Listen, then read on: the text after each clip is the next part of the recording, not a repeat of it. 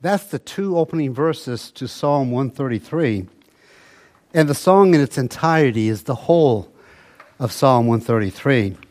We've heard enough to make our point. It's our focus this morning. How good and pleasant it is when God's people live together in unity. Another translation, how good and pleasant it is for brethren to dwell together in unity. So, good morning. Welcome to our family gathering. Guests, of course, are welcome. The title this morning of my sermon is Porcupines. My text is Psalm 133, which, of course, is printed in an insert in your bulletin together with the sermon outline for your easy reference. Pray with me as I seek God's counsel. So, Lord, this morning let the words of my mouth and the meditation of my heart be acceptable in your sight, O Lord, my strength and my Redeemer. Amen. Did you know that a full grown porcupine has about 30,000 quills attached to its body? When a porcupine drives one of those quills into an enemy, the body heat of the victim causes the quill to expand to become more firmly embedded in the wound. The wound festers and gets infected. And that can even be fatal if it affects any vital organs. It probably goes without saying that porcupines are not regarded as lovable, huggable animals. Porcupines usually handle relationships in one of two ways withdraw or attack. When they encounter people or other animals, they either head up a tree or they smack you with their quills. And that makes relationship building pretty difficult for porcupines. Did you know that we don't have a word to describe a group of porcupines? We've got a pack of wolves, a school of fish, a flock of sheep, a gaggle of geese, a herd of cows, a colony of ants. But as far as I know, we don't ever refer to a group of porcupines. Because porcupines are solitary animals. The rules for relationships, that is, withdraw or attack, make strong relationships nearly impossible for them. Now, maybe you're sitting here right now and saying, Pastor Dan, what's with the Animal Channel lesson on porcupines? Well, I'm thinking that many people in the church must have been raised by porcupines. After 26 years of pastoral ministry, I have found that nine out of 10 problems I deal with in the church are not primarily theological or doctrinal, but relational. When it comes to dealing with other people in the body of Christ, many folks tend to either withdraw or attack. Something happens they don't like or don't understand, poof, they just disappear.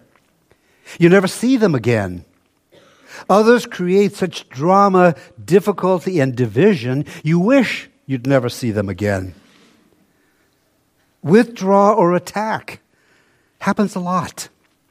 But neither of those relational strategies are what God wants to see in His people. In fact, Psalm 133, we have God's cure for porcupine churches. Let's read it in your insert or your Bible. Psalm 133. How good and pleasant it is when God's people live together in unity. Other translations, how good and pleasant it is for brethren to dwell together in unity. Same thought. And then verses 2 and 3 state, It's like precious oil poured on the head, running down on the beard, running down on Aaron's beard, down on the collar of his robe. It is as if the dew of Hermon were falling on Mount Zion, for there the Lord bestows his blessings, even life forevermore. God's cure for porcupine churches is unity. If there are two topics that I never pass up the opportunity to talk about, that would be the gospel of Jesus Christ and the unity of the church. Without one, you can't have a church, and without the other, you cannot succeed as a church. The gospel is the heart of the church, and unity is the glue of the church. The gospel makes us right with God, and unity keeps us right with each other. And God demands and commands both for his church. Listen, three things that David said about unity of God's people. First, unity of God's people is breathtaking. There is something very helpful to notice about this psalm. If you look right above the verse, the one you have in your Bible, more than likely it says, a song of ascents. Ever notice that? Know what it means? A song of ascents means a song of going up. There were 15 psalms that the Israelites would sing together as they went up to Jerusalem each year for the annual feasts that they celebrated together. Psalm 133 would have been one of the songs the Israelites would have been singing as they headed up the temple to worship God, to celebrate the feasts of Passover, Pentecost, and Tabernacles. And David is in awe as he watches all of God's people gathering together in Jerusalem to worship and celebrate the feasts. They're coming from different regions, different tribes, different backgrounds, different customs, different preferences, different personalities, but they're all going up to the temple together to worship the same God together. You can almost hear how awe inspiring and breathtaking the unity of God's people is for David. He's so overwhelmed by it that he writes emphatically, verse 1 How good and pleasant it is when God's people live together in unity. In spite of all their differences, the people of God were united with a common bond. They were united for their need of God. They were united in their love of God. They were united in their worship of God. And they were united in their obedience to God. That's what God wanted for Israel. That's what God wants for His church. He wants our need for Him, love for Him, worship of Him, and obedience to Him to connect us and bond us in a way that supersedes all of our differences. He doesn't want us to be porcupine people. He wants us to do everything we can to be together and stay united in love, worship, and obedience for His glory, for our good, and for the sake of the gospel. Unity is every Christian's responsibility. Therefore, it must be every Christian's priority. You know, unity is not natural in our fallen world. Division and discord are signs of sin and sickness. They are signs that the enemy is at work. Cohesion, unity, and harmony amongst God's people are evidence of his presence and are necessary to accomplish his plan. And then unity of God's people is number two, attention grabbing. Again, verse one. How good and pleasant it is when God's people live together in unity. You know, this verse could be dissected 10 different ways. But for the sake of clarity and simplicity, I want us to focus on just one word because I think it accurately summarizes everything David is communicating. It's the word pleasant. That word in the Hebrew conveys so many more ideas and images than it does in English. First, Pleasant can be translated beautiful. How good and beautiful it is when God's people live together in unity. In other words, it's pleasing to the eye. Unity looks good. Whether it be a person or a place, beauty grabs your attention. Unity is beautiful when you see it. Second, pleasant can be translated sweet. How good and sweet it is when people, God's people, live together in unity. You know, while beauty is pleasing to the eyes, sweet is pleasing to the taste buds. Unity tastes great. It looks good and it tastes great. And David says when the people of God are united in the love of God and the worship of God, it leaves a sweet taste in people's mouths and memories. If you have been to a church for a time, you know this is true. Have you ever tasted disunity? It's bitter. It's awful. It's like rotten food. But have you ever tasted unity in a church? It's like a Krispy Kreme glazed donut, hot and fresh out of the oven. Unity is sweet and it tastes good. Third, pleasant is often used in correlation to listening to enjoyable or lovely music or singing. In other words, it's pleasing to the ear. Unity sounds right. As all the people of God are gathered in Jerusalem, preparing to go up to the temple together to worship and celebrate, David would have heard this roar of conversation and buzz of excitement. And as they sang in harmony before the Lord, and as they ascended up to the temple, it must have put goosebumps or God bumps all over him. Their unity before the Lord sounded great. And again, we know this is true. If you've ever heard disunity, it sounds like you're hitting the wrong note. It's screeching on a violin. It makes us cringe. But when you hear unity, it's like all the instruments are in tune and there's perfect pitch and perfect harmony. Unity sounds right. With one word, David communicates that unity and harmony of God's people looks good, tastes great, and sounds right. In other words, no matter what angle you look at it, unity is awesome. From the eye to the mouth to the ear, unity is awesome in every way. But to whom is unity pleasant? Most important, unity is pleasing to God. God delights in our unity, it pleases Him. If you're a parent, you have a pretty good idea of how pleasing our unity is to God. How do you feel when your children love one another? How do you feel when they cooperate with one another and get along? How do you feel when they share and speak well of one another? How do you feel when they are kind and generous to each other? After you get over the shock and disbelief, it makes all of life more pleasant. That's a great picture of how God feels when his children are united in his church. Unity is pleasing to God, and unity is also pleasing to us. It is more enjoyable to live in unity and if you've ever lived, been in a church filled with grumbling, complaining, fighting, and dissension, you know quickly that that gets old and tiresome. There have been some great churches that have become completely ineffective because of fighting, nagging, and backbiting, because those have zapped passion and vitality out of the church. Unity fuels, disunity drains. And of course, unity is also pleasant for others outside of the church.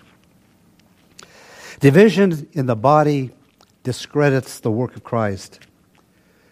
Listen, if New Hope Chapel is going to make a difference in our community and in our town, we have to want unity in the church more than we want our way in the church. We've got to want progress more than preference. That's why Paul often reminded the churches that he planted to practice and protect unity and harmony. In Ephesians 4 3, he states, Make every effort to keep the unity of the Spirit through the bond of peace. In Romans 14 19, he states, So then, let us aim for harmony in the church and try to build each other up. Why would Paul have to tell the church all of the time to practice and protect unity and harmony in the church of Jesus Christ? Because division comes naturally. Unity comes supernaturally. Division comes from the flesh, and unity comes from the Spirit. Unity is at the very heart of God and the very heart of Christianity. You know, God is a personal, relational God. For all eternity, God has been in perfect, loving relationship within Himself. He has been expressed in three persons of the Trinity God the Father, God the Son, and God the Holy Spirit. And they are, are all perfectly united in the relationship with one another. And so when God created us in His image, He made us a personal and relational beings. And we are designed to be in relationships. And of those relationships, the most important is with God Himself. God desires for each of us through Jesus Christ to enter into relationships with Him. But then God has wired us to have relationships with each other husbands and wives, parents and children, children and children, friends, all sorts of relationships. But sin damages those relationships. And most significantly, sin breaks our relationship with God and separates, us from Him. But the central message of Christianity is that our relationship with God can be restored. Jesus died on the cross to pay the penalty for our sins. And through Jesus, we can be fully forgiven. And once we are forgiven, we have been made right with God. I think we can agree that the very heart of Christianity is that Jesus is able to unite us with God. 2 Corinthians 5:18 states, God reconciled us to himself through Christ. You know, Jesus unites us to God. But that's not the end of the story. Jesus not only unites us with God, but also with each other. Jesus' last prayer in John 17, 20 to 23, he said, That they may be one as we are one, I and them, and you and me, so that they may be brought to complete unity, to let the world know that you sent me and have loved them, even as you have loved me. So Jesus' final prayer was for our unity. Why? Because our unity lets the world know that the gospel of Jesus is real. Disunity undermines the gospel. But on the flip side, God uses unity to brighten and to enlighten the gospel to those who have yet to believe. Jesus says, The way the world will know that God loves us, the way the world will know that He sent Jesus to die for us, is that we are united in our differences. God intends for our supernatural unity to point the world to Jesus. Our unity attracts people to Jesus because our unity demonstrates the love of God and the power of the gospel to bring us together. That's why unity is so important because God uses our unity to draw other people to Jesus Christ. What is it that brings New Hope Chapel together, that brings together third and fourth generations and people from all sorts of cultures and backgrounds, people with different politics, some people rich, some people poor, some people middle class. It's Jesus and his gospel. Our unity demonstrates the amazing power of the gospel to overcome all barriers. And when people who are far from God see that, they are intrigued. And God uses that to draw them to Jesus. Our unity is good and pleasant to God, to us, and to others. Unity looks good, tastes good, and sounds right to everyone. And one last thing I want you to see in Psalm 133 unity of God's people is, number three, life giving. Our text verses 2 and 3 states, It's like precious oil poured on the head, running down on the beard, running down Aaron's beard down on the collar of his robe. It is as if the dew of Hermon were falling on Mount Zion, for there the Lord bestows his blessing, even life forevermore. And so David gives us two different pictures, but they're very closely connected. First, in verse 2, he compares unity to the oil that was poured on the high priest's head when he was anointed to serve in the temple. Once the high priest was anointed, he was able to offer sacrifices on behalf of the people, and God would forgive their sin. And then in verse 3, David compares the unity to the dew of Hermon. Mount Hermon's peak is about 10,000 feet above sea level, and it, re- it receives large amounts of precipitation. And because of that, Mount Hermon is known for its lush greenery year round. But in the lower elevations, the land can be very dry and parched, and their most reliable source of moisture is that clouds form around Mount Hermon and dew settles down the mountain to lower levels like Mount Zion.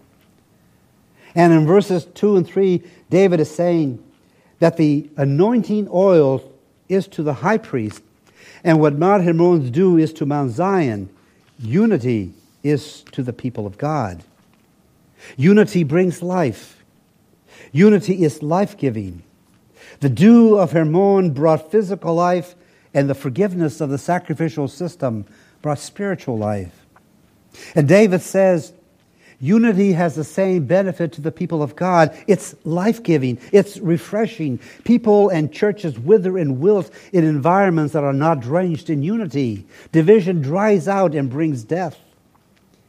But people and churches thrive and grow in the midst of unity. In the midst of unity, God pours out his blessing. Look again at the end of verse 3. For there the Lord bestows his blessing, even life forevermore. When we live in unity, we're getting a preview of all eternity. We're getting a preview of heaven. When we're united, we begin to experience the joy, the blessing, and life that we will have in the presence of God forevermore. That's why unity looks good, tastes good, and sounds right, because unity is a preview of heaven. Now, never forget, unity is a big deal to God. I hope that's been obvious to you. God went to the unimaginable length of sending his Son to die on the cross so that we could be united to him and united to, one another. Disunity is a disgrace to the cross of Christ. If you want to live a life pleasing to God, live a life devoted to and committed to unity with God's people, refuse to be a porcupine. Proverbs 6 16 states, These six things the Lord hates. Then one of the six is recorded in verse 19, and that is the one who sows discord among brethren. God is the one who brought us together. The fact that God is the Father of all of us is what makes us brothers and sisters. And so ultimately, our unity grows out of our relationship with God. And unity must be normal, not an anomaly. It shouldn't be something we're surprised to see and always holding our breath, waiting for it to disappear. Unity should be normal, not abnormal. Unity should never, disunity should never be accepted as just the way things are. It's not supposed to be that way. We're supposed to love God and love each other, and our unity grows out of those relationships. Ephesians 4 3 states, Make every effort to keep the unity of the Spirit through the bond of peace. You know, it reminds me of a story that I want to close with. I heard about a man who was rescued from a desert, deserted island. He had survived completely alone on the island for 15 years. Before he left, he gave his rescuers a tour of the one man town he had built over the years. He pointed to the first structure and said, That's where I slept. And he pointed a little farther over and he said, That's where I ate.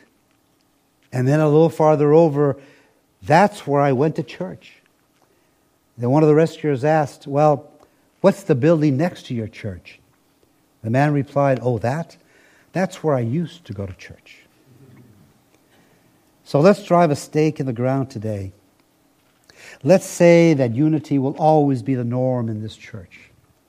And I'm asking you to decide right now that unity will always start with you. You know, you have to decide that you will be a uniter and not a divider. You have to make a decision today that as far as it depends on you, unity will start with you and overflow to everyone around you. Amen. Well, service is over. I'm directing you to go out and speak well of New Hope Chapel and speak well of each other. I want you to come together during the week as people who love each other are supposed to do. I want you to go out and show your worship of the Father, the Son, and the Holy Spirit, for we worship the one true God. And I want you to take those bottles to show that we are God's people and we believe in life. Amen.